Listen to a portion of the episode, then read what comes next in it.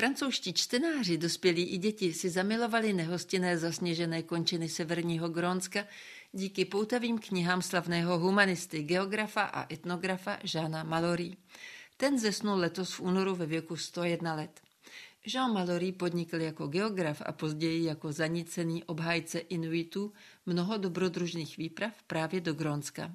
Od 50. let se věnoval geografickému průzkumu Grónska pro Národní výzkumné centrum pod vedením dalšího giganta francouzské etnografie, polárníka Paul Emila Viktora.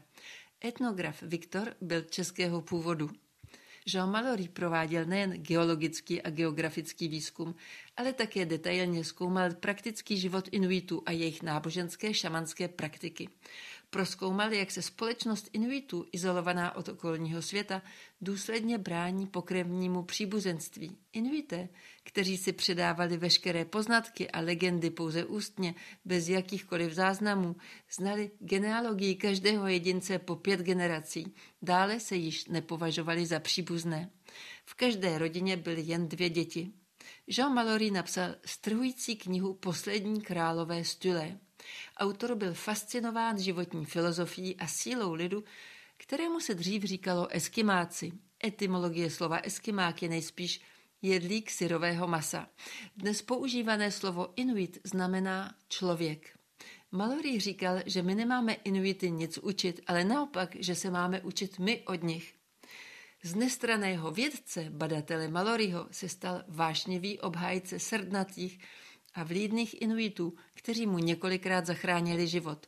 V roce 1951 došel s inuitskými přáteli a jejich ženami na severní geomagnetický pol za pomoci psích spřežení. Mallory obdivoval inteligenci psů, bez kterých by život na severu nebyl možný.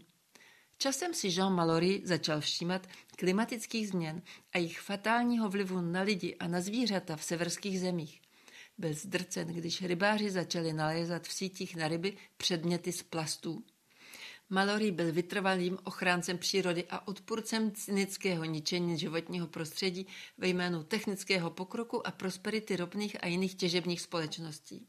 Jeho knihám se dostalo velké odezvy a proto byl nakladatelstvím Plon požádán, aby se stal hlavním redaktorem slavné řady La Terre Humaine, lidská země. Jeho prvním editorským počinem bylo vydání pozoruhodného díla Smutné tropy od dalšího francouzského myslitele, etnologa Claude Levi-Strose. Claude Levi-Strauss zde vzpomíná na své pobyty mezi brazilskými indiány.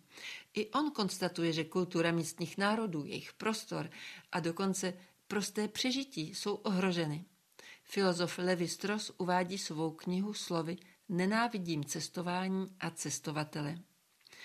Dalším významným etnologem, který se pro změnu zabýval hudbou afrických etnik, byl Gilbert Rouge.